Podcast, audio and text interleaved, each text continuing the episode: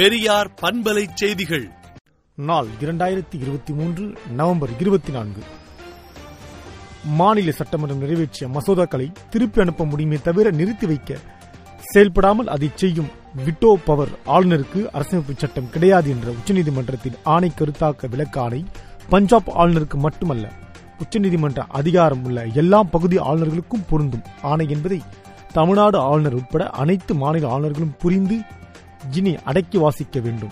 தமிழ்நாடு மக்களின் பொறுமைக்கு இனியும் சோதனை வரக்கூடாது என்று திராவிடர் கழக தலைவர் ஆசிரியர் கி. வீரமணி அவர்கள் அறிக்கை விடுத்துள்ளார். ஆவினை அழிக்க கார்ப்பரேட் கைக்கூலிகள் சதி செய்கின்றன என்று அமைச்சர் மனோ தங்கராஜ் குற்றம் சாட்டியுள்ளார். மத்திய நிதிமந்திர நிர்மலா சீதாராமன் வதந்திகளை பரப்பி வருகிறார்.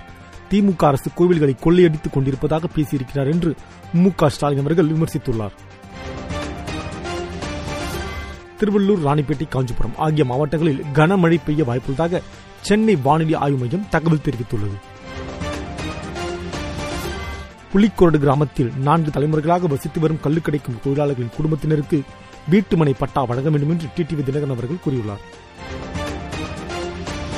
காவல் பணியை செம்மைப்படுத்த பொதுமக்களிடமிருந்து கருத்துக்கள் வரவேற்கப்படுகின்றன என தமிழக அரசு அறிவித்துள்ளது.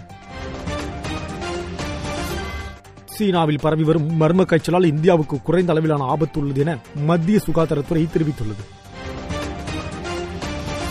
சுரங்கத்தில் சிக்கி தவிக்கும் தொழிலாளர்களுக்கு உடனடியாக மருத்துவ உதவிகளை வழங்க அனைத்து ஏற்பாடுகளும் தயார் நிலையில் வைக்கப்பட்டுள்ளன. இணைய மோசடிகளை குறைக்க மக்களிடையே விழிப்புணர்வை ஏற்படுத்த வேண்டும் என ஒன்றிய அமைச்சர் நிர்மலா சீதாராமன் வலியுறுத்தியுள்ளார். நெதர்லாந்தில் பொது தேர்தல் நடைபெற்றது. தீவிர வலதுசாரி கொள்கையுடைய கிரீத்தி வில்டர்ஸ் தலைமையிலான கட்சி வெற்றி பெற்றது. அதிகரித்து வரும் சுவாச பாதிப்புகளுக்கு பின்னால் புதிய வைரஸ் இல்லை என சீனா தெரிவித்துள்ளது. காசா போர் நிறுத்தத்திற்கு முன் முன்னூறு பயங்கரவாத இலக்குகள் தாக்கி அழிக்கப்பட்டன. விடுதலை நாளேட்டை விடுதலை டாட் இன் இணையதளத்தில் படியுங்கள்.